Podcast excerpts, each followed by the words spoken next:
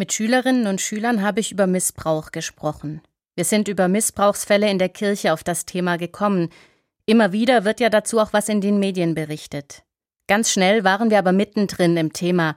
Da sind Sätze gefallen wie Ich wurde als Kind von meinem Vater regelmäßig verdroschen oder Ich war schon mit einer Freundin vor Gericht, weil sie vergewaltigt wurde und den Täter angezeigt hat.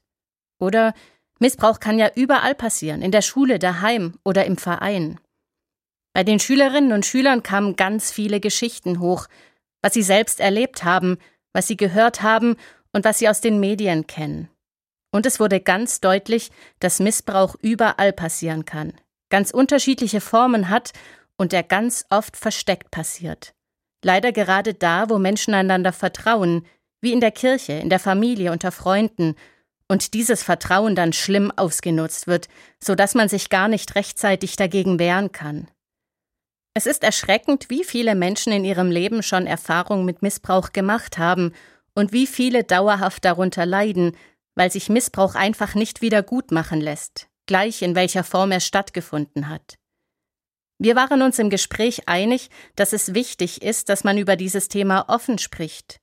Nur dann kann sich in unserer Gesellschaft etwas ändern. Vielleicht traut sich dann jemand seine Geschichte zu erzählen, weil er merkt, dass er nicht allein ist.